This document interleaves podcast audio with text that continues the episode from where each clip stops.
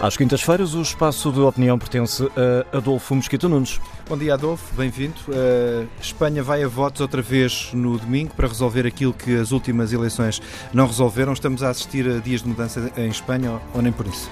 Bom dia, estas são as quartas eleições em quatro anos, o que significa que o fim do bipartidarismo, que foi muito saudado, e a mudança do panorama político em Espanha, com o surgimento de novos partidos, traduziu-se numa cena política bastante mais interessante mas com, a, eh, com, a, enfim, com o sangue espanhol tornou-se também ingovernável. É quarta, eh, as suas quartas eleições em quatro anos e nada indica, de acordo com as sondagens, que vamos ter um Parlamento espanhol com condições de governabilidade para um governo eh, maioritário. E, portanto, em primeiro lugar, destacar que a fragmentação partidária não tem gerado estabilidade política. Em segundo lugar, dizer que, olhando para as sondagens, aquilo que há uns poucos meses parecia certo, determinante, que era o quase fim do Partido Popular Espanhol, que estava em queda, quase a ser ultrapassado pelos Ciudadanos. Neste momento, esse cenário está completamente ao contrário. É o Ciudadanos que ameaça ter o seu pior resultado de sempre, com uma hecatombe eleitoral, coisa que há cinco ou seis meses era completamente impensável. Isto também nos diz como o panorama político, não só espanhol, o panorama político hoje em dia é muito efêmero. O momentum que um político tem pode perdê-lo rapidamente. O Podemos eh, também eh, estava numa rota ascendente imparável, depois achou-se que ia ter uma rota descendente imparável. A verdade é que se tem mantido, não, não tem conseguido já, já não. Apesar da cisão agora. Apesar da cisão, apesar da cisão com o Erejón, consegue manter parte do seu eleitorado, o que significa que há uma enorme volatilidade no sistema partidário uh, e hoje um partido que nasce, cresce, no dia a seguir pode ter um resultado decepcionante. E em terceiro lugar, dizer que o panorama político espanhol, muito por causa da questão da Catalunha, mas também por ação do presidente do governo, portanto Pedro Sanches, é muito polarizado e muito ideológico. E isso tem permitido eh, ou dado espaço ao crescimento de um partido como o Vox. Quando no último ano e meio em Espanha, dos assuntos que mais se fala é das transladações dos restos mortais de Franco, que é uma decisão de Pedro Sanches para, de alguma maneira, mostrar que ideologicamente está muito longe da ditadura franquista, claro que fez eh, acordar muito do eleitorado franquista, muito conservador espanhol, que está neste momento a fazer crescer o Vox, coisa que nas últimas sondagens, as sondagens a seguir às eleições, o dava como em queda, ou seja, achava-se que o Vox tinha tido um excelente resultado eleitoral, 10%, mas que tinha sido o seu pico eleitoral e que a partir daí era só descer. E, agora e as sondagens, as sondagens é? diria, estavam a dizer isso, precisamente, mas com a questão de Franco e também com a questão da Catalunha.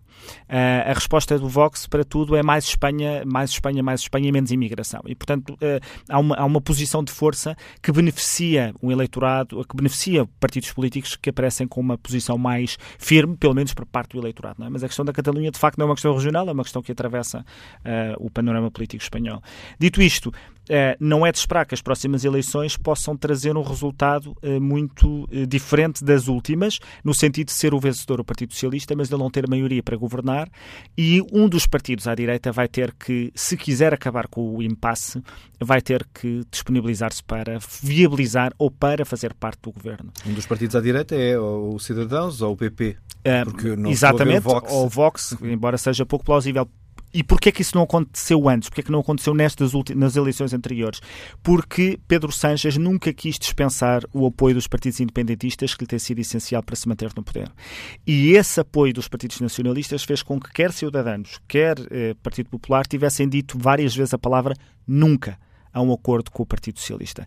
E isso fê-los ficar reféns dessa, desse nunca, e portanto, mesmo com todas as pressões dos parceiros sociais, dos, das empresas, do patronato, mesmo as pessoas sociais em Espanha, para que houvesse um governo e que de alguma maneira moderasse Sánchez, porque o deixasse e o libertasse dos independentistas, a verdade é que os dois partidos estavam amarrados ao nunca que tinham dito várias vezes na campanha eleitoral. Desta vez já matizaram, pelo menos o Albert Rivera já matizou um pouco essa, esse, esse não, mas a verdade é que Albert Rivera, talvez, se calhar também por isso, os resultados eh, que as sondagens lhe estão a dar são muito, muito abaixo daquilo que ele teve eh, há poucos meses. Noutros países do sul da Europa, como, e os casos mais concretos são uh, uh, Itália e, e, a, e, a, Grécia, também por causa de outros problemas económicos, os próprios sistemas foram obrigados a criar governos técnicos para uh, ultrapassar uh, impasses políticos. No caso de Espanha, isso nunca se colocou, porque o sistema político ou porque a economia espanhola está mais à tona em relação a isto?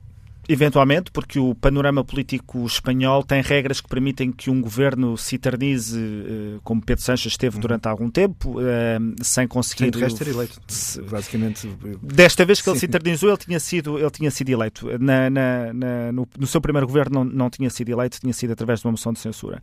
Mas, um, eh, verdadeiramente, a questão dos governos técnicos uh, passava essencialmente pela ideia de que o panorama político não permite fazer um programa de ajustamento difícil que é preciso fazer e, portanto, eh, vamos libertar os partidos políticos que estão na luta política desta tarefa de fazer o odioso de um programa de ajustamento e vamos ter um governo técnico que, de alguma maneira, consiga fazer o trabalho sujo, digamos assim. Não é aquilo que se está a passar em Espanha, embora a economia espanhola dê sinais de abrandamento, com o aumento do desemprego e, portanto, há poucos meses, quando as eleições foram convocadas, Pedro Sanches teria um resultado extraordinário, embora não maioritário, porque de facto estava a conseguir vencer eh, o debate político. Com a questão da Catalunha, com a sentença que saiu e com a reação fraca ou forte, consoante as opiniões do governo espanhol, eh, de facto a situação é muito, é muito mais um, duvidosa que ele vá ter um bom resultado, embora tudo indique que vá vencer as eleições. A opinião na manhã TSF às quintas-feiras com Adolfo Mesquita Nunes.